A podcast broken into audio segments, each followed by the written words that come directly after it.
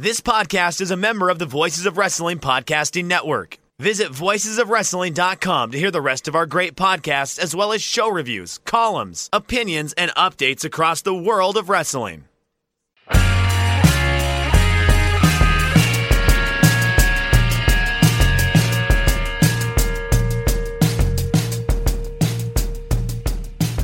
Paul Heyman out as executive producer of Raw.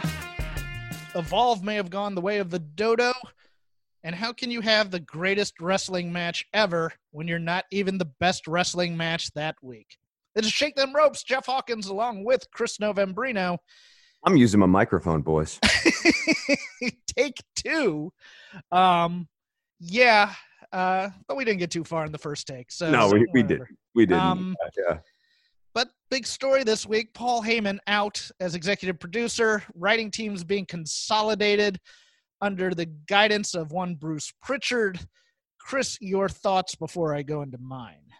Sure. So we're looking at Paul Heyman, and, I think, you know, especially from the outside looking in, when you're looking at who is available right now to write these shows, Paul Heyman um, at first blush would probably seem like the strongest fit.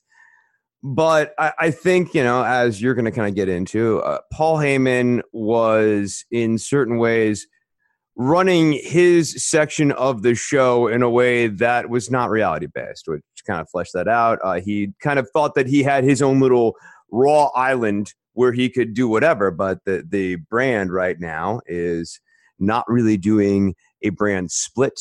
You don't have uh, two different. You don't have a Raw versus SmackDown thing going on right now. You don't even have a wild card rule going on right now. It's just whoever needs to be on whichever show is going to be on whichever show, which is, I think, in part grounded in the reality that you know COVID nineteen is happening, and you have a consolidated roster. You have it's just a different time in wrestling right now. And Paul Heyman was operating like there was a real ratings war thing that he needed to juice up. Well, the irony is, it hasn't even been a year since Heyman was introduced as executive producer of Raw and Eric Bischoff was introduced as executive producer of SmackDown. And I totally forgot that Bischoff was introduced Yeah. as the executive producer. He of lasted, he lasted two weeks. But that should have been the first sign to Paul Heyman that the original plan that he was sold on when he was brought back into the company was not actually going to be the plan going forward. And, and let me tell you, Jeff, that is unheard of as an experience for somebody with WWE to be sold on a picture that does not come to fruition the second they come in the door. that never happens. Well, it's not, that's not the story with this company. With Heyman, you take the good and you take the bad. Um, Yeah, I think so. And you take them both, and there you have the facts of life. Um, The fact Yeah, of look, life. look, yes. Uh, Heyman loves underutilized, never pushed talent. And he was know, making some strong choices like Apollo Cruz. Apollo Cruz, Ricochet, Cedric Alexander, Andrade. He had Cruz and Andrade from SmackDown, where Bruce Pritchard didn't want those kinds of guys. He wanted. Oh yeah, Ricochet is I think a really good example here, right? Uh, Ricochet, you can almost see the pissing match playing out between Heyman and other forces, where Ricochet is being built up, Ricochet is being jobbed out.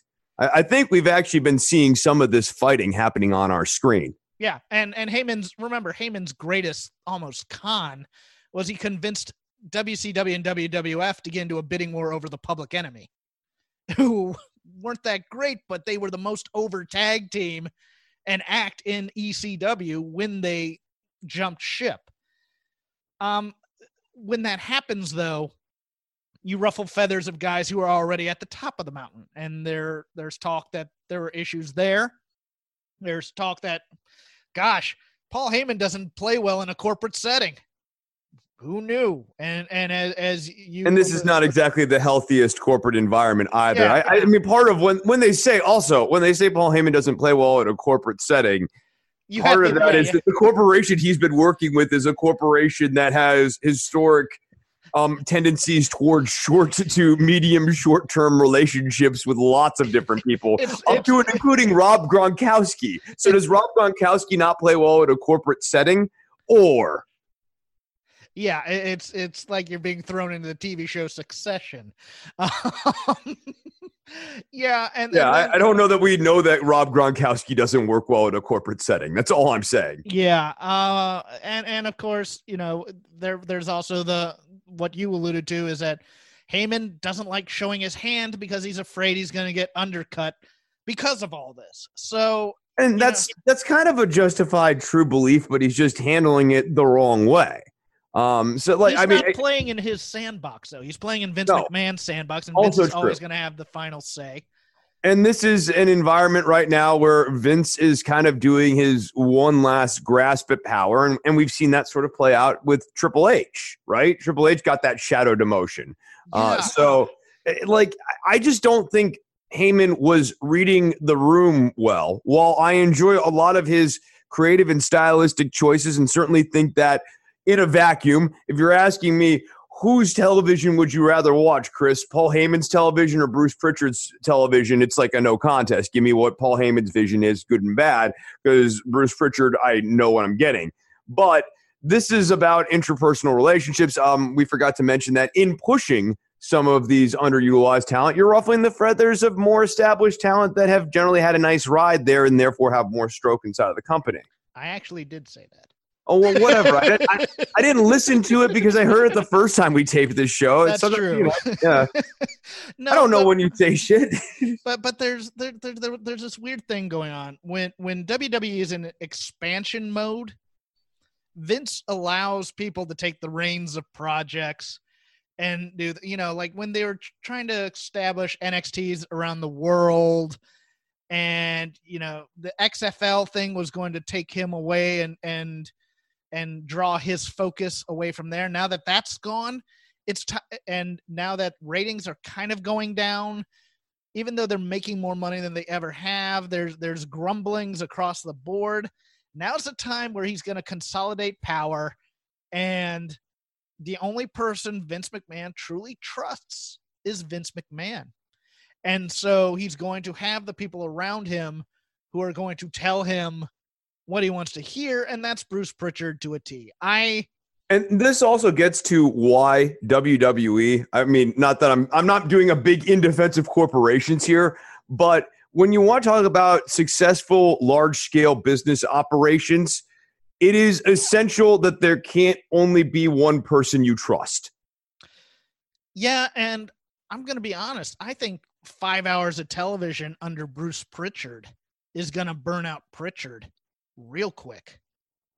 Look, putting on an hour of quality TV to your average executive producer is tough.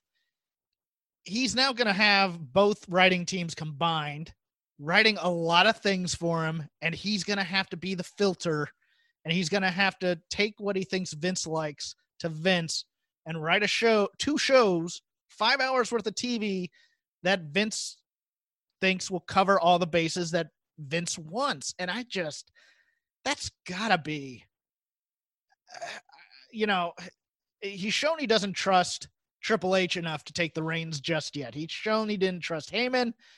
He trusts Pritchard to a point. I just, I just, I think he's reaching out to Pritchard because he doesn't know who to reach out to at this point. Right. And and look, th- there's an issue in that and AEW suffers from this, and I've mentioned this.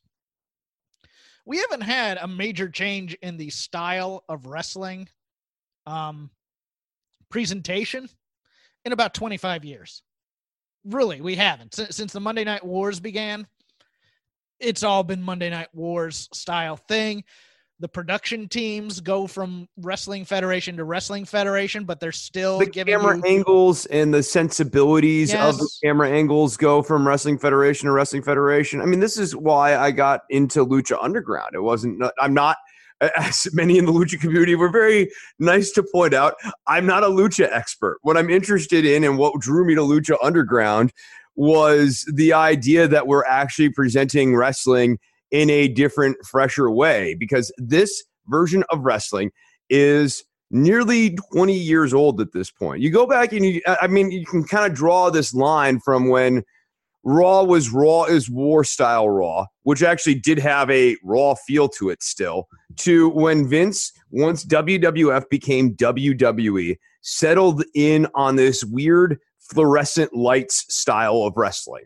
Um, it's the best word I can kind of come up for. I hope it's evocative, but it feels like they're wrestling under fluorescent lights. I know these are like huge high dollar lights or whatever, but there's something too bright, too perfect looking. And I think the thing that a lot of us gravitate to, whether you're watching frontier martial arts wrestling or old NWA or old AWA, old WCW, um, and even you know WWF from the '90s, is there's this grittiness. Um, I, I saw, I'm sure you saw this too, the In Your House video package that they did where they interspliced stuff from current NXT to the old WWF in your houses. Mm-hmm. And a lot of people were observing there's something that just feels more real about the way wrestling was presented back in the day. And this super slick presentation, um, and just the same old camera angles and, and the same old approaches to stuff, not wanting to do the studio wrestling, not wanting to do it. At least Lucha Underground was trying new things with cutscenes. At least the new NWA Power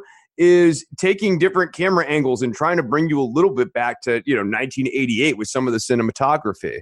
WWE has you squarely stuck in this nostalgic good old days of, let me check my notes here, 2002. Who doesn't remember those years fondly?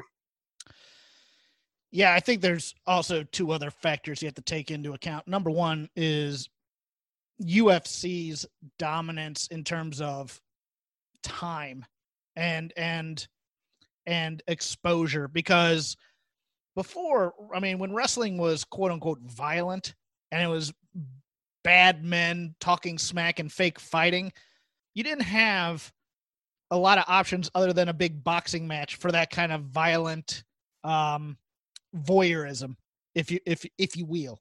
Um, you know, now you can now every weekend there's a UFC card, so you can get you know so that that portion of the audience has has left.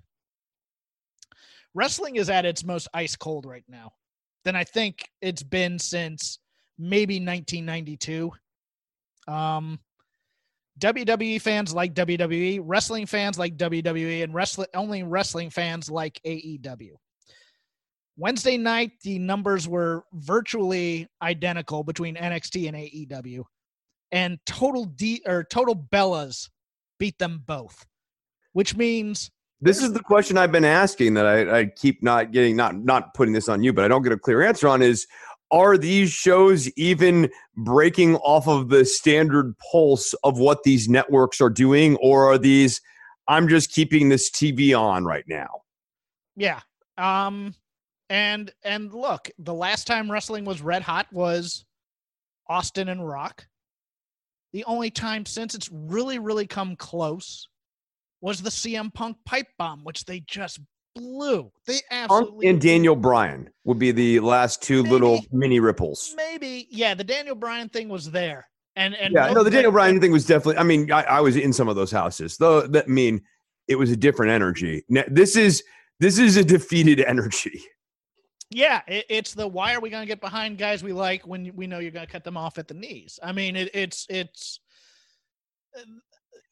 it's it's still the battle between who they want and who we want and until it, it gets resolved until one side surrenders it's going to be that and and the people who don't want to surrender have gone on to AEW but you know AEW is good but it's not it's not setting the world on fire. People just view it as another form of wrestling. I mean that if they even view it I, I mean the Howard Stern clip here this week that I think has been making a little bit of commentary chatter especially involving Goldust because Stern used to love Goldust. They referred to AEW as a backyard wrestling federation. Now, I, I think maybe they saw the uh, Lance Archer, Jake the Snake thing too. Uh, that like that might actually be it. But I think people people think now about wrestling, ironically, as WWE. I say ironically because Vince wants people to think about WWE as entertainment and not wrestling. So like, there's just this big disconnect from what the market thinks WWE offers to what WWE wants to offer the market. And the people who are still wrestling fans are hanging on and hanging in there, but I mean, it's hard to look at NXT right now and say I'm excited the way I was five, six years ago. Remember how excited we used to be about talking about NXT? Like it was, it was the best. Um, it was so fun and so fresh, and it did feel like something different. Um, and the whatever the magic was, it is just totally absent right now. And you know, some of that is the coronavirus, but n- not enough of it can solely be put. To, to lay it all at the doorstep of the coronavirus would ignore the entirety of 2019 and even the year prior, where we've been seeing this steady downward trend. To lay this all at the doorstep of the coronavirus would ignore the fact that you and I have talked about the, the headline, quote, Raw posted its lowest ratings ever. We've talked about that headline three, four times now. Uh, I mean, this is a steady downward trend that, like, I thought, if anything, going into this, especially with people, you know, wanting to be able to watch stuff, being home, and maybe having the TV on more, it gave an opportunity to hit the reset button on some of the bad sensibilities that had taken into WWE television.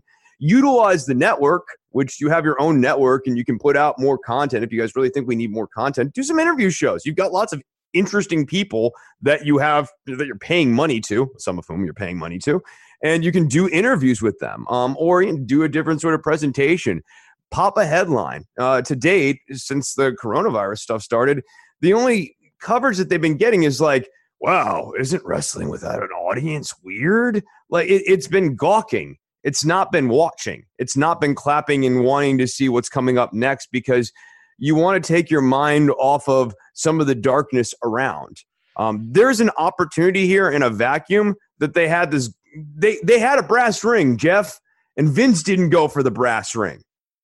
Well, I think also part of part of the not watching is also not a lot of it, but there's a backlash against Vince and Dana for running these empty arena shows in the midst of the pandemic. Um, and and that can't be denied either. But you know, if, here's the thing, Jeff. If the shows that Vince were putting on the television Yes. were good, Yes, it did that. It washes away all sins. It's kind of like my first rule of comedy. has to be funny. Yeah, if the show was good, you wouldn't care. Yeah, no, that that's that's very very true. Uh, speaking of the NXT Glory Days, Evolve is either going to declare bankruptcy or has been bought out by the WWE for its parts, namely its videotape library. They still have yet to refund tickets from WrestleMania weekend. Um, without Evolve, there's no NXT, so I think attention must be paid. Uh, I was not the biggest Evolve watcher in the world, say for a couple years, three or four years ago. So I, I'm really not. I'm not equipped to talk about the true glory days of Evolve, but you know, it made Johnny Gargano a star. It it it showcased a lot of talent. It showcased Matt Riddle. It, it Mhm. introduced us to Drew Gulak. I, I mean, they lived up to what their goal was, which is to show us the talent of tomorrow. And I think that they gave the talent of tomorrow a good forum to shine. But in, in recent years, I think in part because they wanted to become, you know, part of the WWE feeder system and have this fairly strong, if not fully formalized relationship with WWE. I think that that kind of left them in a weird niche. And then once AEW popped up and WWE got really crazy about buying up all the people from the indies, it left a place like Evolve and a lot of places on the indies really struggling to find good talent to you know, build their cards out with. And so, uh, you know, it's unfortunate, but I'm also like not an expert on Evolve to the point where I can opine on it any further than that. Speaking of the talent of tomorrow today, this past Sunday was in your house, the latest in the NXT takeover. Uh, I liked this card more than most people. And I'm not going to say it was one of the best takeovers ever. That would be hyperbola that even I could not sell. But Uh, I you have to say it Jim Ross style, hyperbole. but I think the only match that really did not work for me on any level was, oddly enough, the one that they pre-taped, the Adam Cole Velveteen Dream match, just did not work for me um, on a level it probably should have, just because there was just too much going on that had nothing to do with Cole and Velveteen Dream. But the six-woman tag, I thought over delivered. I thought Balor versus Priest was perfectly fine. Uh, Lee and Gargano, you know, other than some of the goofy stuff, the Doc Hendrix picture beforehand made me laugh, and then the key spot that we all knew was coming. You know, we we knew it was coming. Um, I thought they were quite brave in what they did with Karrion Kross and Tommaso Ciampa, just being a straight up yes demolition. That was, the most intriguing match of the whole card uh, was Karrion Kross and Tommaso Ciampa because we were thinking there was going to be shenanigans or whatever, and what they did is they broke down. Tommaso a bit, and they've totally built up Karrion Kross. Now we'll see what the follow up is, and if they keep doing goofy stuff with Scarlett. It was a mean guy match. It didn't last long. And it was one guy is definitely more meaner on this day than the other because Karrion Cross was suplexing Tommaso Ciampa on, on that bad neck of his like there was no tomorrow. I love that Tommaso didn't screw up in any way. I, he just got completely overwhelmed. Like he Yeah. was fighting his ass off the whole match and just absolutely couldn't really get a foothold on this guy. It, there wasn't stupid baby face syndrome at all, which is the bravest move of all of this. He was a brave baby face and a strong baby face in an overwhelmed baby He's face. a I just think that's guy. totally a He's a- different way of doing it. He's a made guy who on this day just ran into a guy who was on his top day. And that is a story WWE never tells that well, other than maybe, you know, the closest thing to that was that Brock Cena match where he suplexed him 16 times. And even that was getting a bit into the uh, ridiculous category. This was just a domination and then and then the victory. And you just watched and went, that was everything it needed to be it should have been. It was violent, it was short, it was good. I loved it. I loved that match. Um, and I loved the three way uh for the women's title. I, I think Io Yeah, I thought that was very good. and That was, that was a very good match. yeah. But but Um, even by NXT takeover standards, you know, if I was actually like looking at all of the all time NXT takeover matches, I don't know that it would make it. I, I think it'd be hanging out in the bottom third somewhere. What did you think of the 80s motif? It was even a bit anachronistic for In Your House, to be honest with you. But, you know, the Todd Pettengill, the ice cream sandwiches, the Ico Pro commercial. I think it's fun, honestly. I see like this is the stuff that I want. I want like an aesthetic change. Like we were just spending a whole decent chunk of the show here talking about that. I don't mind doing a themed show. I, I I think it's fun. I also think it's fun to celebrate your history, and I'd hope that maybe taking a look back at history would remind them of like cool things that they used to do. And like they used the set well. A thing that I used to love about all the uh, old WCW shows is how like in Halloween Havoc we'd end up totally beating each other up with the tombstones and stuff. Yeah, they they wanted uh they wanted Michael Hayes to be Doc Hendrix on the show, and he wouldn't agree to it. So Oh, weird. And he, oh, and by the way, there, there there's a guy who's also still part of that inner circle. Um, right, right, But, yeah. but I howled I howled at the Gargano. Thumbs up to the photo for his match. It was so what the and then you you think about it and you realize, oh, okay, that's probably why they did that was because they couldn't actually get him. And then then the you know look the spot with the ring doorbell video I thought was creative use of camera work.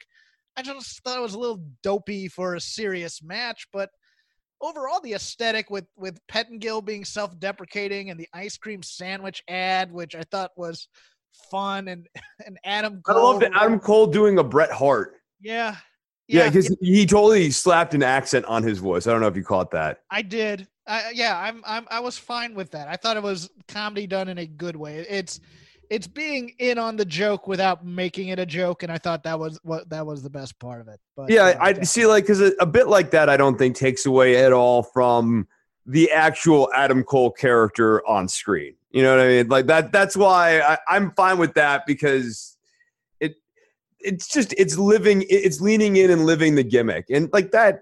That's what used to make some of these theme shows fun. You don't just have like an oblique name like Backlash. Um, you have something that actually kind of wraps it around. Uh, even when it's cheesy, like uh, Tony Schiavone back in the day with that Halloween Havoc, where it's like "Welcome to Tony's house" and he gives candy. Like that's just memorable. We still talk about it. Uh, when Sting goes to Vader's White Castle of Fear, like we remember those bits. They're fun. That's actually part of what made wrestling, you know, entertaining and imagination capturing the camp factor. Speaking of Tony Schiavone, AEW, we'll do a quick stop there before going on to our main roster slash TV reviews if we need to. Oh, can I just say one thing real quickly about NXT Oh, um, sure. on the main ahead. event here? Like, because we didn't really talk about Cole and Velveteen Dream. I just I get nothing out of the Velveteen Dream Dexter Lumis dynamic. Yeah. It- It's got nothing. There's no magic to it. It's just like these two weird guys are friends ish, I guess. And Dexter Lumis as like a baby face. It's just it's weird. He kidnapped guys on Sunday and they were back on TV on Wednesday. and they don't really explain how. Yeah. I, I just, I, it's, oh, it, it, it kind of goes into the, the El Hijo del Fantasma story as well. They just, they just do these things and then, uh, and moving on. And you're kind of like, huh, okay, we're not going to have any of the drama associated with it. We're not going to have any of the mystery associated with it. It's just, yeah, it, it's just, there's your entertainment. Let's keep going. Um, All right, yeah, but I just I wanted to get that in there. We'll, we'll get a chance to revisit Dexter Lumis more here when we talk about NXT proper. But yeah, I just there's no magic between Dream and Lumis. I thought the revival versus Butcher and Blade match was quite good. Yeah, that was fun. I, I thought- like I liked the interplay of Tully and Arn watching from the audience, and then Shawn Spears just kind of staring a hole into the back of Tully's head the entire time. I think Tully's the first guy to get that glove, unfortunately. Um, I don't know if he's going to be written off permanently or if he's going to be moved to another act, but uh, I think he's going to get moved to the revival. I hope so. yeah, God, I hope think- so. I, I, I think so, and I yeah, I, I'm not sure. I'm not sure where that's going with Spears. Um, it, it may be a thing where there's like a double turn thing where the revival turn heel and Spears turns face, It and the glove actually ends up being a face defining thing for him. it does ruin the continuity a bit of the relationship between Tully and Arn on screen because, as we recall, Arn came out there to attack Tully during the MJF versus Shawn Spears or during the Cody versus Shawn Spears match. Um, yeah, it, it that's the only part that was a negative for me, but the match itself, I thought uh that really showed that FTR, especially with uh Butcher, who is not doesn't have as much ring generalship as the others in that match. I mean, Pepper Parks is going to be fine. Uh, Blade, for those of you who don't know the other name, um, and the FTR can can guide them through there. I thought it was exciting. You know, the the throwback to certain other teams, the Power and Glory spot. Oh, I love the Power and spot. Glory spot. How did they miss the call on the Power and Glory spot too? Uh, I just, I just. I just think it's one of those things that uh, people forget Power and Glory as a, as as a tag team. Um, to be honest with you, That's one of the great finishes, man. I, I it's a superplex and the other guy hits you with a splash. It should be good for a three count every time. the one to watch. There was one against the Rockers at a SummerSlam. I think it was the Rockers. And it, it was just a thing of beauty because as soon as Hercules hit the superplex, Roma was landing on the guy for the for the uh, splash, and I'd never seen it executed that flawlessly before, and it's awesome. Um, yeah, still a little bit of weirdness in the uh, they're doing the mutual respect thing for now, um, which is fine, I guess. the Uh, Bucks promo stuff. I, the problem with the Bucks for me has always been when they get on the microphone. It's just it's nothing special. Is the best way to put it. And it didn't feel like they really have a whole lot of like heat going into this angle of like we've been carrying tag Yeah. team wrestling on our back for the last ten years. What- Like, whatever. Yeah. sure you have. okay, guys. I mean, you've been good. Don't get me wrong, but uh, Well, everyone Wres- who and wrestling observers subscri- yeah, wrestling Yeah. observer subscribers love you. right? I wouldn't, I wouldn't put it. I look, dude. I, I, I like the Bucks a lot, but I thought American Alpha and, and the Revival and DIY Revival, even Authors of Pain being involved in those with those two teams, I thought they were having much better tag team matches than than the Bucks. But Yeah, no, I- would take. I mean, I, I think Revival has a really solid case for this, but you know, for example, American Alpha, if they had been able to stay together Yeah. for longer, I think they would have been super, super, super over. it ain't Um, like the Usos have been slacking over.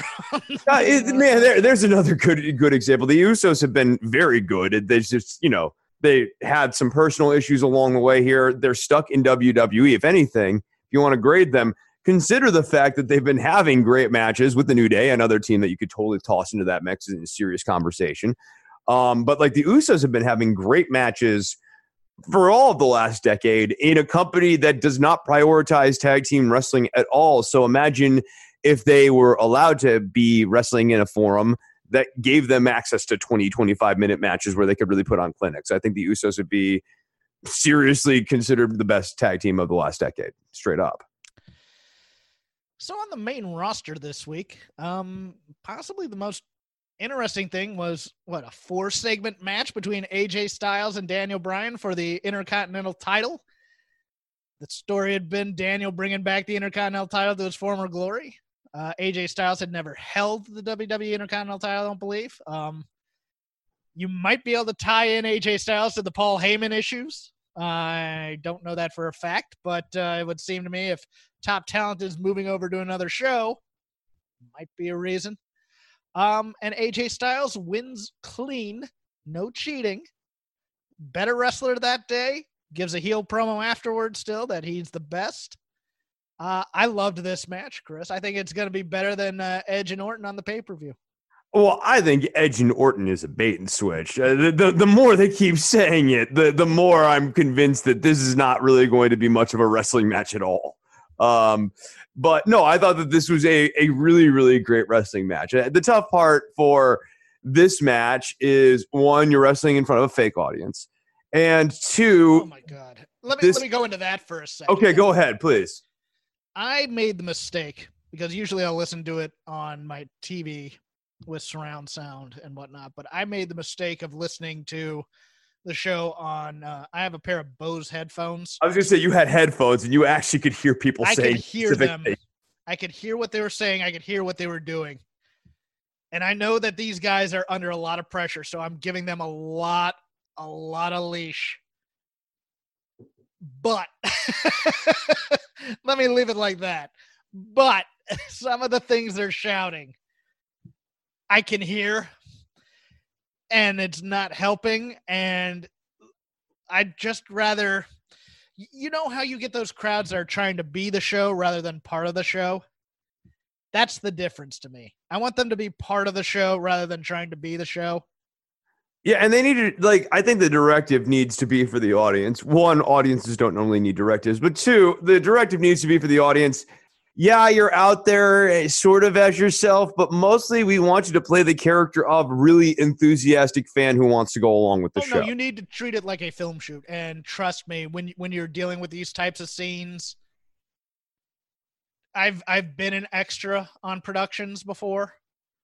In crowd scenes, there's always one or two that are really like, oh, the director's gonna see me and give me a line, and I'm gonna get bumped up or I'm to get a credit or I'm to get, you know, it happens in every walk of entertainment. And I think it's happening here. And it's just, it's, you're, you're dead on on this. Let's put it that way. Yeah, yeah, no, I the, the the that's an issue, and then the other issue for this match is that it's been buttressed around a lot of fairly unserious storylines recently. Yeah, I mean everything from the fact that the champion on this show. Braun Strowman is going into a title match against two human beings where he's still somehow not the underdog.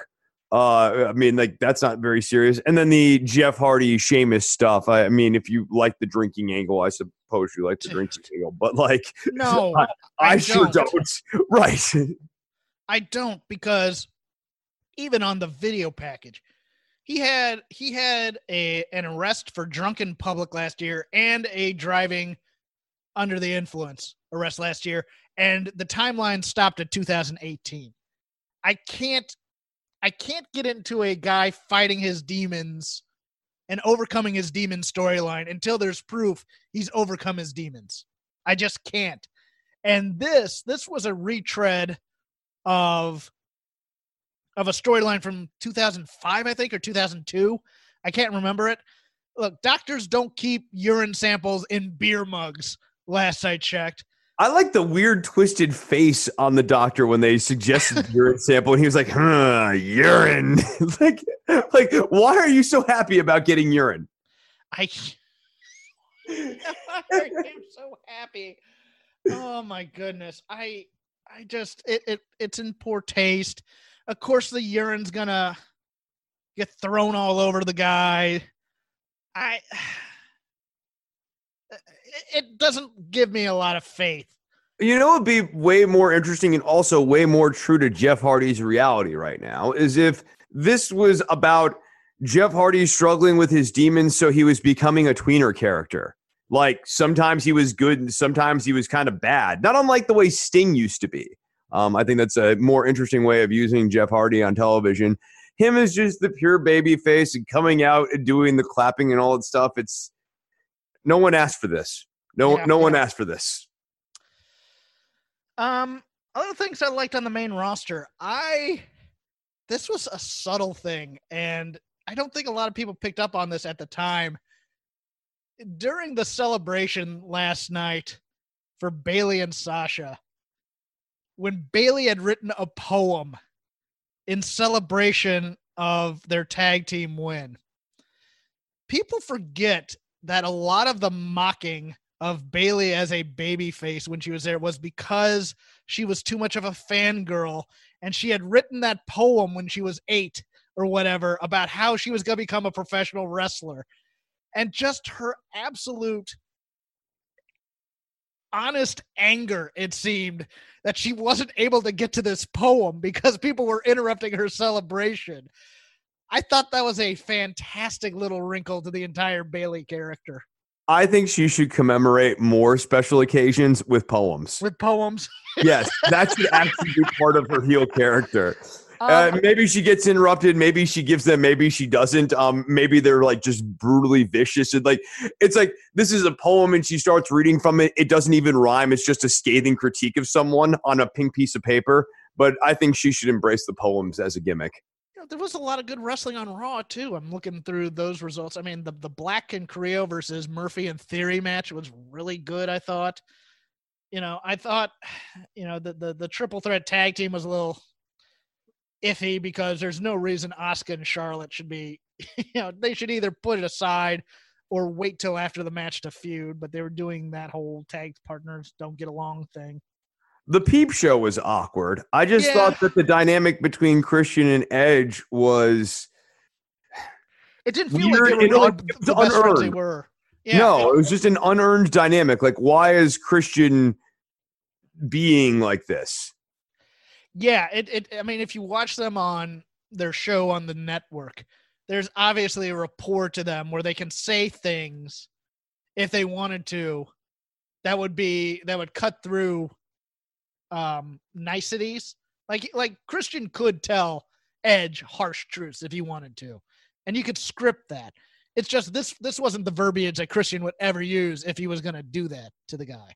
Yeah, and the tone was just off. Yeah. it Like, wa- yeah, it- the, it the hard like a- truth thing makes some sense. Yeah, like that. in the hobby, it's not easy being a fan of ripping packs or repacks.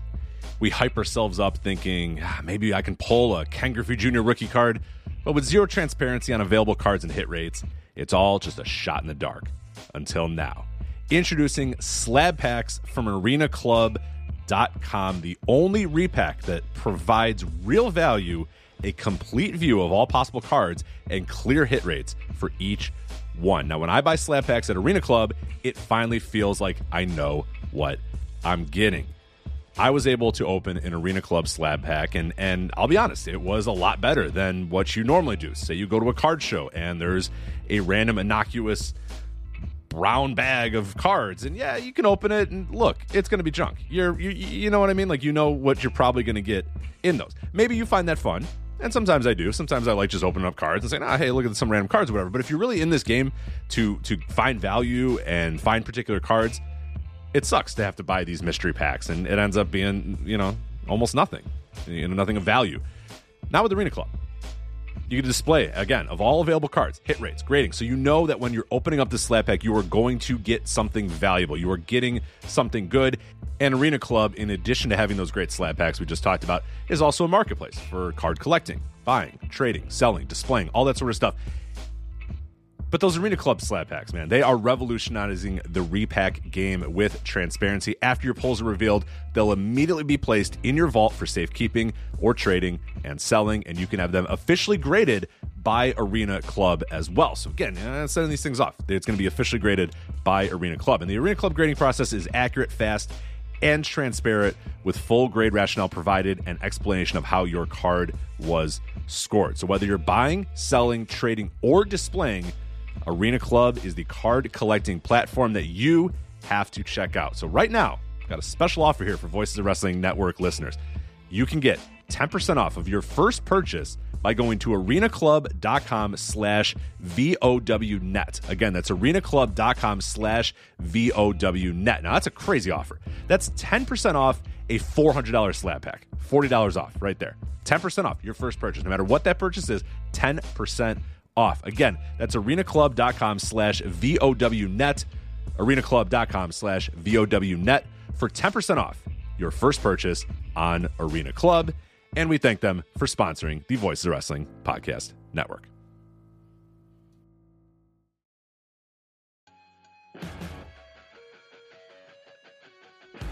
What's going on, guys? This is Rich from the flagship podcast here on the Voices of Wrestling Podcast Network. If I could have a moment of your time, I'd like to tell you about one of our sponsors, Eufy Video Lock. Eufy Video Lock is a smart lock, a 2K camera, and a doorbell, all three in one, offering you triple security. So you can have everything in one device rather than installing many pieces on your front door. But it's not just for security.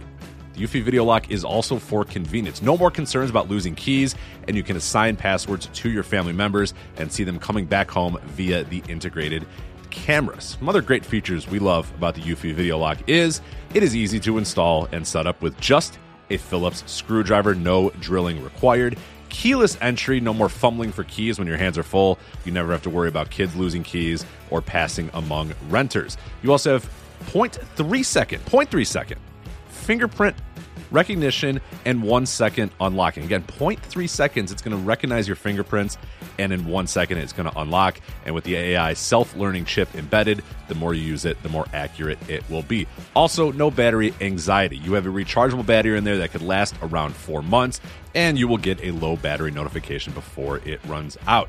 Uh, passcode unlocking a remote control with a 2K clear sight, see who's at your door, and control from anywhere through the Eufy app. With enhanced night vision, you can have optimized view even in the evening. You can also secure your package delivery by view and two way audio. And then, best of all, no monthly fee. A bunch of other brands out there are going to charge you a monthly fee. You have your recordings locally, and you never have to pay for storage. Customer service, Eufy's got you handled as well. They are on standby for you 24 7 so you can enjoy a worry free experience with an 18 month warranty, all backed by their professional customer service team. Contact them anytime by telephone, email, or live chat. Personally, as a homeowner, I love my Eufy video lock. I have the ability to see what's going on when I'm not home, when packages have has arrived, and, and really the thing I love the most about it, the ease of being able to lock and unlock my doors without having to fumble with my keys and reach in my pocket or wait, no crap, they're in my backpack, all that sort of stuff. All this is happening while my dogs are barking at me. You know what? Not anymore with the Eufy video lock. I touch it, 0.3 second fingerprint recognition, one second, doors unlocked. Much, much easier. So if you want to jump on board with Eufy Video Lock, search Eufy Video Lock. That is E U F Y Video Lock. Again, that's Eufy Video Lock. E U F Y Video Lock. Or visit eufyofficial.com slash video lock to see how you can gain complete control of your door.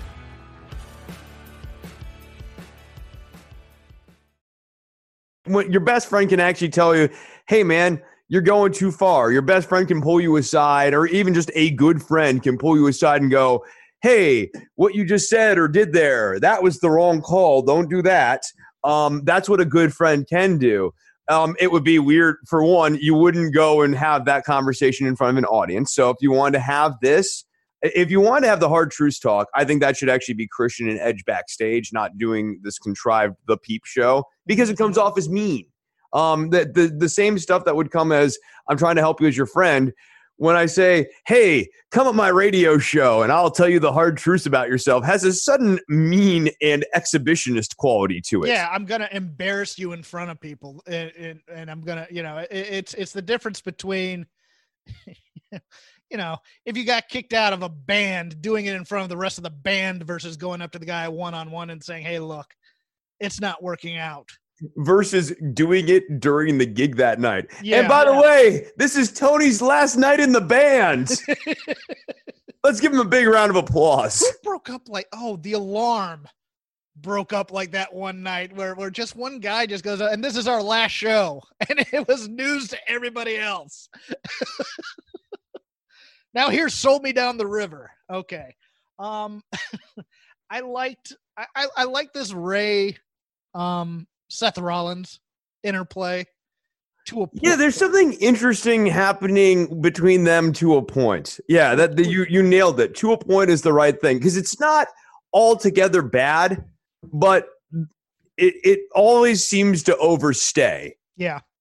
It, it goes it goes about it goes that extra beat a little too far where you're like, eh, okay, now I don't believe it anymore. You believe it up to a point and then it might be Rey swearing. I don't know. It might be Dominic's involvement. I don't know what or it just might be Seth then starts to twirl the mustache a bit. I don't know where it is, but it's somewhere between I don't those three. believe Rey's story. Yeah. You know what I mean? Like I just I don't buy into this Rey push as being a push that's going to go anywhere. So I mean, part of it's you're just not hooking me um into really buying into Rey's struggle right now. And the Street Profits and the Viking Raiders. I just don't know. Uh, I don't the know. problem It's not these for me. I- Right. What is this getting over? I don't like like what is the concept what is my takeaway supposed to be from these?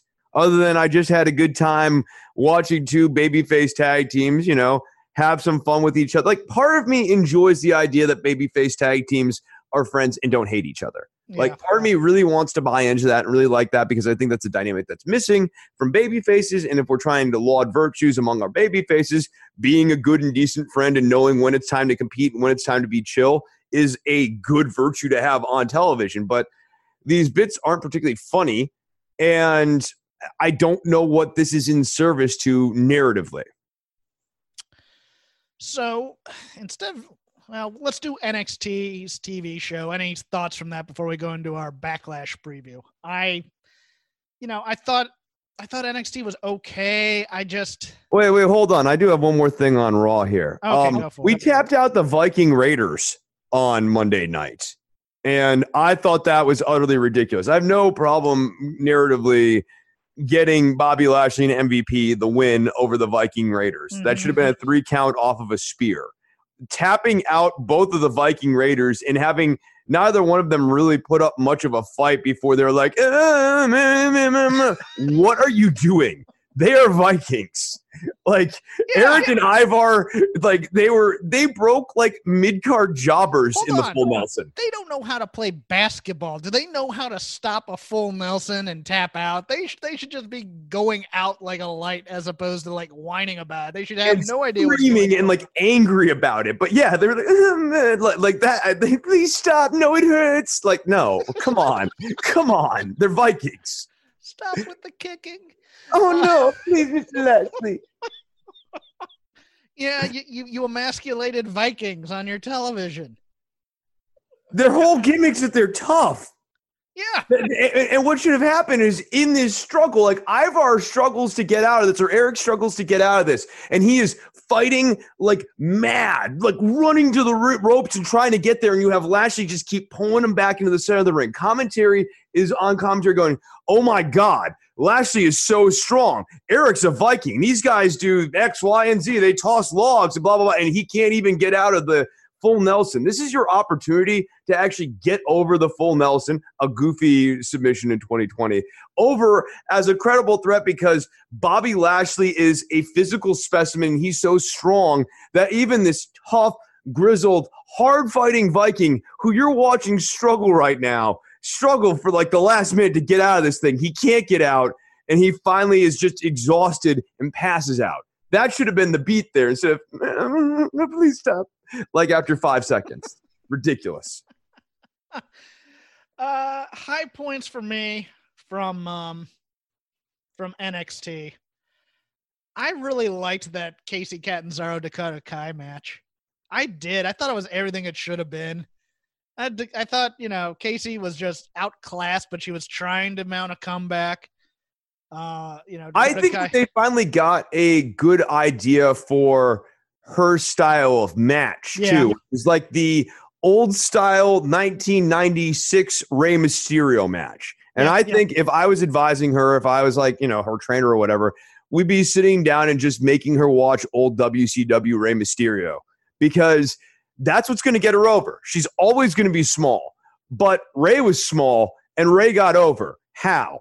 Go and watch those tapes. Yeah, he was an ass kicker, even though he was small. He he, he would he would he would Bugs Bunny everybody. He'd out Yeah, he'd murder you with pace. Yeah, Lio Rush was kind of getting a little bit bit of that going into his offense back when he was still with the company. But I think Kacy can kind of take that and even go further with it because uh, she's so she's so technical. Um, that's it. Rey really kind of evokes that that that Rey because he was so fluid. His all of his moves are just like they are the textbook version of them, and Kacy's are almost too textbook. But I think she can do that, um, and I think that she can make that work for herself. Yeah, and uh, you know, everything else was kind of ho- 50-50 for me. Um, I'm a little disappointed in that uh in the follow-up to the uh Damian Priest loss was just him saying I'm having my moment so I can be infamous. Uh, yeah, right. I I- love the interplay with Cameron Grimes because Cameron Grimes is such a great flake. The problem is they then went 50 50 with Cameron Grimes and gave him the win over Finn Balor back. I just, I, I didn't understand it. I, I really don't. I, th- I thought it would be great for Grimes to go around for weeks saying he beat Finn Balor. Yeah. And that actually should have been a point of tension between Priest and Grimes where like they're they're friends, but Grimes can't help but showboat. It can't help but bring up the fact that he is so great because he is Cameron Grimes. Uh like no, I, I think there's a great character there with Cameron Grimes that they haven't quite found. But I even like the whole kind of a ladies man, but also kind of a flake still. Yeah. I, like I like the idea that he's good looking enough and slick enough that like he can holler at girls and they'll listen to him initially, and then he gets about a paragraph and a half in, and they're like, "Oh, you're you one know of what those." he is? He's the scuzzy guy with confidence. Yeah, and he just he the confidence will get him through and and you know women will at first be attracted to that and then they realize he's scuzzy and they want to get away from that i love that I know it's a good character. It's a good, authentic, and like not authentic to him, but like a, an authentic character that we all know in real life. And yeah, like I, I think that that's he's fun. the guy that walks in the club and you go there's no way and then he, all of a sudden he's talking to the hottest girl in the club and you're like how how the hell did that happen And then two hours later, he's getting a drink thrown in his face and getting slapped. yes he goes too far with it he goes hey you know hey let's take this meeting back to my place Everything's going well until it's not going well. Yeah, exactly. And then and then it's just funny, and you're like, yeah, and then and it just reinforces your particulars. Oh yeah, I knew it. I knew that that was ju- that wasn't gonna work out because you know she should be with somebody like me. Eh, eh, you know? No, I, I knew a guy. I knew a guy just like Grimes back in college. I, I had a friend just like every him. guy I every guy I knew in college was just like Grimes. I, Wait, no, no. Can, I- can- let me give you one story from this guy though. So one time we're in an elevator um at UMass uh at one of the the high rise dorms. They have like dorms that go up like twenty feet or twenty stories. Um, we get on this elevator. I'm standing next to the dude. He pulls out some perfume from his pocket and sprays it on this girl, and then goes, "You smell nice." And like I just start, I start laughing, like. I'm like covering my eyes, like, oh my god! Like I we don't know go. if that that might be the creepiest thing I've ever heard. It, like if it had gotten anywhere remotely off of the blocks, yeah. I mean, it's still like this this guy. There's a reason why we weren't friends for super long, but I just that one's always killed me. Oh my god. Oh, you smelled like crap before, but now yeah, yeah, yeah, but cause she like looks at me like, what the hell just happened? And then he goes, "You smell." That?" Is that's a power move, though. I, I Yeah, right, right. And you're that's that is that's the sort of thing that Grimes would do. It's like just like, what are you doing? nah. You know, Grimes would spray it on himself. You know, don't I smell nice? what do you think of this cologne? What do you think of this? Yeah. What do you? How do you think I smell? Is it is this pleasant to your nostrils? Yeah, yeah, that guy, that guy was a trip, man. Uh, what do we think about Gargano and Keith Lee doing the match in street clothes? I look. I already don't like mixed tags, and especially the way that WWE does them, uh, where it's boy boy, girl girl, and I don't. I don't like intergender wrestling, so it's not. It's not that I'm opposed to it, guys. So don't get on on, on me about that. But I just, it, it takes me out of certain realities of it. It- it's Oh yeah, I mean, can you I'll watch imagine it. Candice LeRae wrestling Keith Lee and trying to really get any credibility into the the Candice heat spot on Keith? He's just too darn big. Um, but, But I also did that. But they did that during the match. Remember, they they Yeah. the- she she had him, and then Gargano helped with the DDT, and then she celebrated, and that was a nice spot. I didn't mind that spot because she's a heel, so she's celebrating things she shouldn't be taking credit for. I just it's it's just one of those things where it's like, okay, are we fighting or are we dancing? And it feels like in these matches we're dancing. Yeah, and I just getting into this getting into this match, I, I didn't feel like they really earned it. Yeah. So uh, it just it didn't do anything for And- me and- and as a match. Yeah. It felt like it needed Teddy Long. Let me holla at you, player. And and we're gonna have ourselves a mixed tag match. Holla if you hear me. Bell after the break. I yeah. Um. Indus Sher gets a quick little squash. I yeah. It's fine. I like Bivens. You know. Yeah, Bivens no, I like guy. Bivens. Yeah, I know. We're we're Bivens fans. I did like that Beth. He really likes early '90s hip hop, and he was she was trying to throw a softball to Mauro, and I don't think Mauro hit it. yeah, uh, we'll we'll see with that. Um, I'd I'd love him with. God, I'd love him on the main roster with a team that needs it. I, I really would. Um, I'd almost like him. Uh, next next group I want to talk about. I'd like him with Breezango as like a guy who's helping Breezango get their heads on straight. I liked that little promo. I, I think I it was a little too. too cute by half, though. At Yes. times, I think I think it's a wow, you're 32 kind of thing. I, you know, I don't want to know their ages because I actually I think uh, Johnny Curtis is like 37. I think he's like a little bit older than he is, but I, I like having Breezango as a wrestling wrestling thing more than entertainment group, and I think this kind of helped a bit. Um, yeah, They need to figure out. I, we'll know if it's good or not when they actually kind of establish some in-ring offense. Because like what they did and that they mentioned explicitly, I kind of like that line too. Is like before the first bell, we like to have fun, and then after the se- after the first bell, you know, like it's it's a totally different side of us. Um, so I want to just see them doing a set schedule of offense, and they're a talented enough duo in the ring that they can do that. I just I hope that they actually think about what is this new Breezango wrestle like. I thought the Fantasma turn was too soon. I wanted to see a tag match and just do the, the do the Ric Flair thing, where you do the Horseman beatdown. I I I, didn't mind it. I thought it was good. Um, I kind of wanted them to be a uh, be a. I kind of wanted them to kind of play up the. Uh, I, I wanted the duality thing a little bit longer. I Yeah, wanted I, I yeah, wanted him yeah. in the ma- good guy in a mask, bad guy without a mask type of thing. I think think so. A couple of things should have happened there for me. One, I wanted them to actually have the handshake. Two, I wanted them to fight off the mask guys. I love your angle about them having a tag match, and then the betrayal happens because that helps us get into the build of Drake Maverick now realizing what he's really up against and realizing where the odds are stacked. And he thought that he had an ally, and he actually has an enemy. Um, I just think it makes more drama for the baby face to underdog his way through. Dude, they could have done. Do you remember Flair and Sting versus Anderson and Pillman? Where it Yeah, was, yeah, it was yeah, rumored, yeah. It was rumored that Flair was jumped before the match, so Sting's in there. Sting Sting's taking on the two two of them in there, and Flair comes out bloody in street clothes.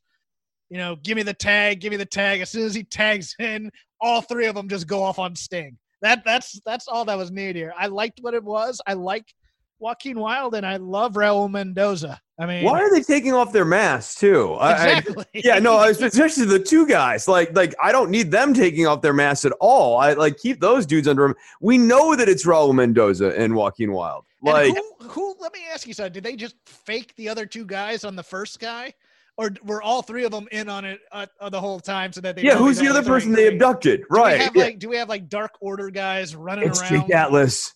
Jake Atlas. Yes, Uh, Jake I'm, Atlas is. I'm still pushing. I'm still pushing for Jake Atlas. He's the fourth man. Then finally, Chris. Hourglass. How do you make Scarlett like funny looking? I, I, I just she's supposed. I mean, she is good looking, but like I'm like laughing at her, and I should be feeling something else. Oh, really? Well, I, right there, she's a, the smoke show. Like the whole idea. That's like that's the sensibility she's supposed to be appealing to, not campy slash what the what is this look that she like? It, I, I'm I'm chuckling. the I'm nails not- attached to her gloves aren't doing anything for you, Chris. Is that what? you're Right. It's all it's all very goofy, and it, they're not even doing the vampire thing you were talking about. They're just you know dark weirdos. Yeah, but they're they're. I mean, he's he's now in a title match. It looks like, or he's going to be, which is that's a monster push for NXT. It is. I mean, you usually don't see it this quick.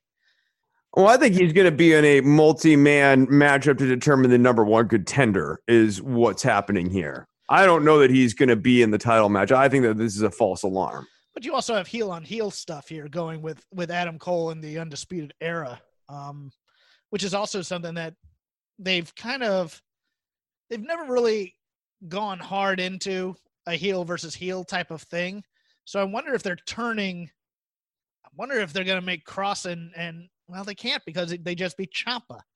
So who who's the audience supposed to be behind here? Adam Cole. Yeah. See, here's what I think happens. Kross loses the number one contender match, and he ends up going up against Keith Lee. Or no, Keith Lee doesn't have the title. But I don't think Kross. Is, I think he's a fake out man. I think he's a red herring. I think it's just to add intrigue that everyone's coming for Adam Cole's belt. Wait, did I miss that? Is, just Keith, I thought Keith Lee had the title. No, it, it, it doesn't. Gargano. Hold on. Who the hell's the champion right now in the mid card? Uh, let's see. North American champion is Keith Lee. Yeah. Okay, so, okay, so- for- yeah. So that's where I think this goes. I think this goes to Kross and Keith Lee ultimately. Oh, okay. I get yeah. And because that's a much more natural fit. It's much more to their booking sensibilities, and what they like to do is they like to do the multi-man. Uh, everyone's going for the champion, but I I think we're getting a Dexter Lumis versus Adam Cole title match at some point. okay. So you think this is a MacGuffin, and that Yes, she's, she's yeah. going to do this to all the champions in some way. Yeah, right, right, right. Um, and I think after Kross doesn't get his chance to go for that title, yeah, she she does it to Keith Lee. Um, or maybe she attacks Mia Yim. Okay, I, I could see that. Um, and that's a good way to get out of that story. I think. Yeah, yeah. I don't want. I don't want to see. I don't want to see that It's an mixed endless tag. feedback loop. Yeah, no, I don't want to see that. Um, and I don't want the endless feedback loop between Candice and Johnny. Yeah. Okay. So, any other thoughts on NXT? Not really. It's just not a not particularly hot product right now. Raquel Gonzalez. I wish that they hadn't just decided to make her big Sonya Deville.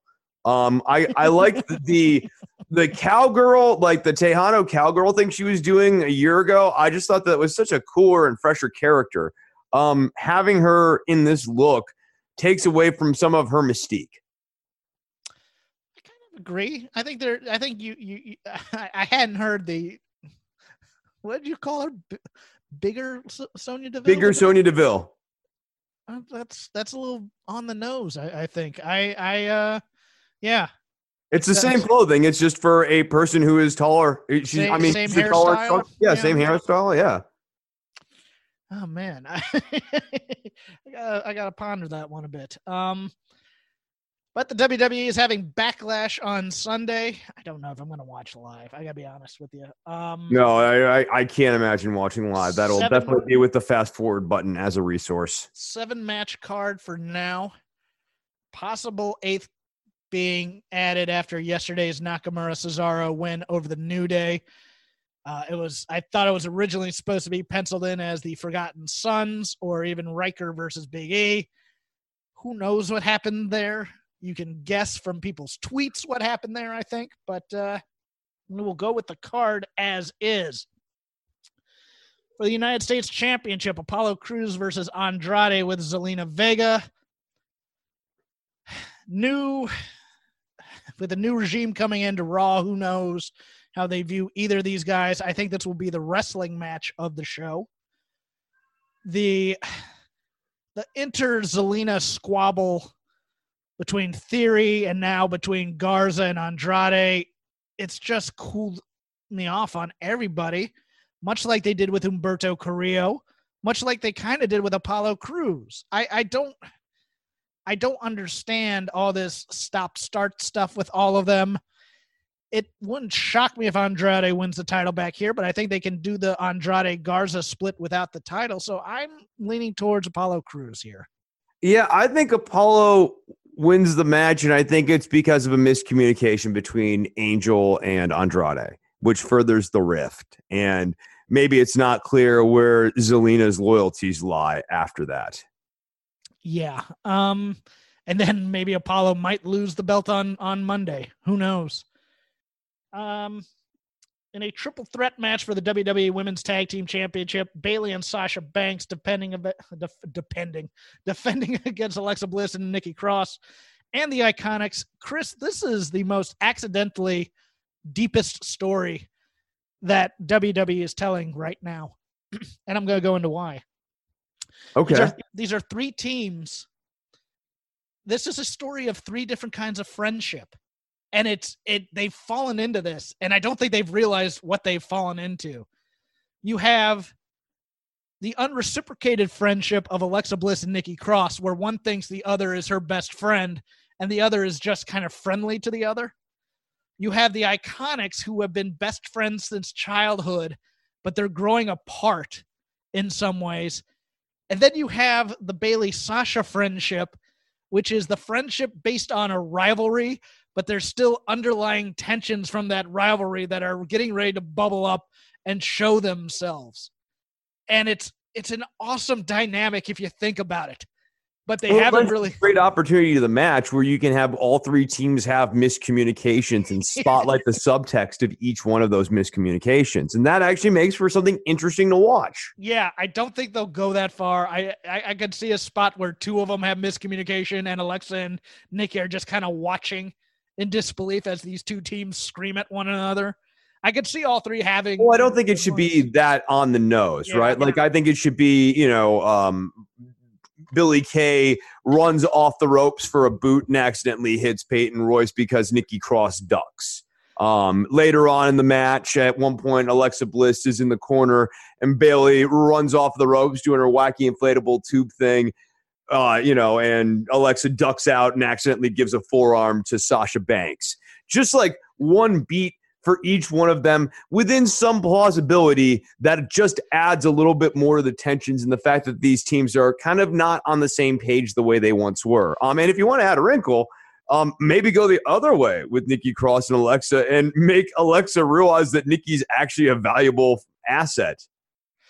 Yeah, I mean, you could always you could always end this match with Bayley and Billy Kay being a team, and Peyton and Sasha being a team too. But um, I think because of the announcement that the NXT Women's Tag Champs will be on, or not NXT, but the WWE Women's Tag Champs will be on NXT, defending against Shotzi and Tegan Nox.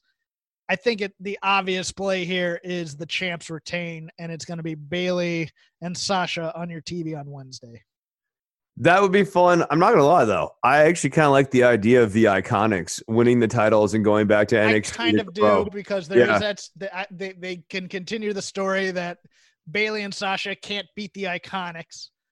Um, Whenever and the fight. iconics going back to NXT to talk about how great and successful they are and how like how what great yeah there's just there's a lot of fun there and I always feel like they worked really well on that slightly smaller stage that more intimate stage Yeah, they they work there. I, I think though. I mean, you have such richness in Sasha and Sasha and, and Bayley coming back to to the old high school where they dominated, and just going, yeah, guess you guys can't live up to us, can you? Type of thing. I think that kind of heat is good. Don't know about Shotzi being a match, but that's a personal preference. Um, I just you know like Shotzi's got a, a great look and you can tell she's got some personality but the the actual wrestling right now is not where it needs to be for this to go much further who's your pick? for what This. for this match Mhm. i'm gonna go i'll say champs retain i'll say champs retain yeah Jeff Hardy taking on Sheamus in a singles match. this is going to be longer than it should be. It's going to be a lo- very narrative driven. Um, hope God, I hope Joe's on commentary the entire time. He's so good. Uh, but I don't think he will be because it's a SmackDown match. I think this feud must continue, so I think it's going to be Sheamus this time. I know in I know in my pre yeah Sheamus wins off of something stupid like maybe oh god Sheamus is going to bring up being Irish and liking to drink ale and liking to drink. Like I, I yeah, no, I, I think that yeah, it's going to be trying to entice him with alcohol and stuff. We've already, and if you go, oh, that's too tasteless, we've already embraced tastelessness with the entirety of this angle.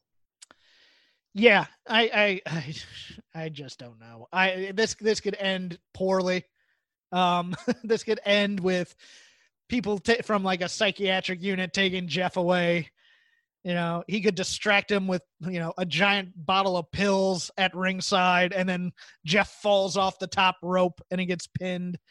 It could be very stupid, or it could just be you know stupid babyface syndrome. But I think I think this will continue because I think we're gonna we're gonna go into the skid here. Um, Uh, going into the skid, you say? yes, I, I I had originally thought that Jeff was gonna get the overcome story, but I think I think this has to continue. So I think Sheamus wins. Asuka, the champion, defending her title against Nia Jax. Chris, I'll let you go first. Asuka has to win this match. Uh, Nia Jax, I think, needs a break. Is what she needs. She just she needs to take some time and uh, do things, uh, workshop things, wh- whatever. But um, uh, Nia Jax, uh, it's not gonna be a good match. Nia Jax doesn't have good matches really. Uh, and I hope Asuka retains. And if they choose to put the belt on Nia Jax, that'd be a tremendous mistake. I ninety percent of me says Asuka wins this, and I think it's going to be better than we think because I think Asuka wants to have a good match with Nia Jax. There's that bug in my head though. Prichard's coming on board. Charlotte is obviously the star of this division, and they've been playing up the Asuka Charlotte thing. And there's no heat to the idea of a Nia versus Charlotte angle at this There not but hear me out here. Nia beats Asuka with Charlotte's help. Charlotte asks for a title shot on Monday. Charlotte has the title on Monday. Asuka and then maybe Shayna Baszler chase. I think they may go that way. I think they may give Nia the humiliating one day run because I think they promised her a title run at some point, but they still kind of want to punish her for. They're going to give her the cane run. Yeah, I think so. I think it's possible. I think I think it's possible that you know they come over and they don't like Asuka's talking and gibberish shtick, which is what they're going to view it as. Um, and I think that the call will be we're going to go with the safe choice and we're going to try and find a way to get the belt on Charlotte, but we want to keep Asuka strong. So Charlotte helps Nia. Nia has to give a title shot on Monday and loses the belt. I, I think that's the way they go with this. I think it'd be that could be a fun thing if throughout the duration Charlotte is just really cheating dirty. Like she even cheats dirty on Nia Jax. Yeah. Like just really establish yourself as like the lowest of the low top heel. But uh, I I don't know. I hope we don't go that direction. I but it, you, what you're saying doesn't it doesn't make no sense. I'll put it that way. It makes some sense. It's not not a double negative. Well, it's not nonsense. Yeah. Uh, if I said it's not nonsense, you wouldn't recognize that as a double negative, right? Like it's only because I say no twice that we move into double ne- negative territory. But think about it. Read between the lines, people. Braun Strowman taking on the team of Miz and Morrison do, in a two on one handicap match for the WWE Universal Championship. I think Braun runs through them. I think there's a hope spot for them. I think he eventually beats one of the two. And I think there's a good chance that the two of them beat him down after the match and Otis cashes in. I think I think I Otis have is, I going a different way. I actually have them winning, and then I have Otis cashing Okay. in on them on them both just as like schlubs because like I could totally see the Michael Cole going. How is this going to work? What is this going to mean? And then all and of a sudden, comes in. Oh, yeah, I, I think I had posited that earlier, and I, I I don't know why I backed off of that. I I, I thought maybe see because there's, been- there's there's just been this weird tension between Braun and Otis, so I thought they might play into that, but I I think I think you're right. Maybe I just don't see them taking the belt off of Braun right now, so I'm gonna go. I'm gonna go with Braun winning this outright right now, and then maybe not having the cash in. So I, I I'm just gonna go straight for right now. Okay, I could see that. I could see that. Uh, yeah. Um, because we still have a story to tell with Mandy and Corbin and Otis. We, Yeah, that yeah. still remains unresolved. Yeah, and I think I think eventually Corbin beats Otis for the briefcase. I, I think that has to be the way it goes. I don't think Otis gets to cash this thing in. Mm, that could be it. Or the other way it could be is like Corbin beats Otis for the title and Mandy betrays Otis. So Yeah. like, yeah, yeah, like Otis is the king with his queen, and then his queen betrays him for Baron Corbin.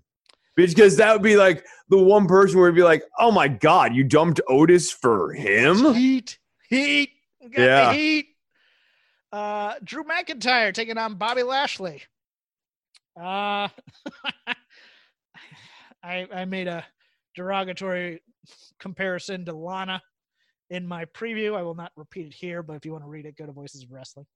Uh, I think she gets involved. I think MVP's involved. I think Lashley gets distracted. I think McIntyre Claymore kicks him, and then probably the next night Lashley beats Apollo Crews for the United States title as a as a consolation prize. Yeah, I could see that. I, I mean, I, I do think we still have to finish the dissolution of Lashley and Lana. Um, so like Which is weird, isn't it? it is, it is. It's very weird. We got rid of Rusev and we broke them up so that we could have this story. And half the times I don't even recognize Lana anymore. Yeah, she just doesn't look like the Lana character that we are used to. Um, and she, uh, it, it's, it's weird. It's just weird. yeah. And I think MVP is probably a better match with Bobby. Oh, Um, certainly, and they they are a time tested duo in other companies as Yeah. well. It seems like MVP knows how to present Lashley. They have a good rapport with each other on screen. Uh, MVP should be doing the talking for Lashley, but he also just seems to be as a mouthpiece. He seems to be a much more fitting mouthpiece for Bobby Lashley than Lana has ever been because she just doesn't. She doesn't speak to the motivations of the guy. Whereas it's like MVP can be like, "You used to be a killer. You used to be a murderer," and like Lana never says anything like that. Yeah, and that's what's going to happen. It's going to be a it's going to be a back and forth match. Lashley's going to have the upper hand. MVP is going to be going in, going to be telling him to go in for the kill or something. Lana comes down, tells tells her to play with Drew a little bit more, something like that. He gets mixed messages, confused, distracted. What are you doing here? Claymore kick one, two, three. And then finally, Chris, the greatest wrestling match to ever exist to ever go on, to ever be recorded and then edited into a crowd pleasing way. Edge versus Randy Orton. Who you got? Uh, I've got Randy Orton. I agree. It seems like the only like I don't think that this is going to be a quote unquote wrestling match. Uh, it's certainly not a contender for the greatest wrestling match ever. Uh, I think that it ends with Randy Orton abandoning the tradition of sport in Mhm. some way, shape, or form to get the win. and that will be the whatever whatever he uses to get the upper hand will be The stipulation for the next stipulation for the th- rubber match in front of a crowd because we have to continue this feud until we get crowds so that Edge gets a proper send off goodbye. Uh, Yeah. So on that note, when do they think they're going to be able to run in front of audiences again? Because right now, the prospects in the news for uh, a return to normalcy seem a bit dicey. Florida, Florida will be Florida or Texas. Okay. Yeah. Yeah. Florida will be Florida. That's true. Um, but when do when do they think that is? I don't know. I think they're going to wait for AEW to do it first. I got to be honest with you. I don't think they're going to lead on this. I think they're going to. Uh, that would be that would be wise, especially since they completely mishandled the WrestleMania um, and didn't even really take advantage of doing it, doing something for charities or something for COVID nineteen. Yeah, but I believe this feud must continue. And since Edge Yeah. won the first one, Randy Orton will win the second one. What does this mean for the feud later? But I think Edge will probably be taken off TV for a while after that and then have another comeback. Um, you know, if we get back to normal, and who knows on that. But that is your backlash preview. Um, on paper, nothing for me to write home about. Some interesting things in there. Um, but we'll be watching and we'll have our takes on it next week. You can follow me at Crap Game 13. You can follow the show at Shake Them Ropes. You can follow Chris at Chris Novembrino. Chris is uh, knee deep in politics. Tell us. Yeah. Yeah, there's a lot of content. There's gonna be a lot of content coming out the next week here, like three new episodes. So if you want to check those out, go and check out Don't Worry About the Government, which you can find at don'tworry.tv and on Patreon at patreon.com slash DWATG. Just put out a premium episode where I talked about uh, Fulltone pedals, which was an intersection between two of my passions, guitar effects pedals and, and some news and politics. Uh, a lot of people, I've been getting lots of good feedback on the premium episode, which means that a lot of people seem to like it. Uh, so if you're interested in checking out, don't worry about the government. Now's as good a time as any. Uh, so why not do it? That's what I say. Why not go and do it? Make sure you go to voicesofwrestling.com for all of your wrestling coverage. Listen to all the podcasts, read all the posts. Lots of good experts. If you don't like WWE, we got your solution for you. For Chris Novembrino, I'm Jeff Hawkins. Talk to you next week. Who's your district attorney?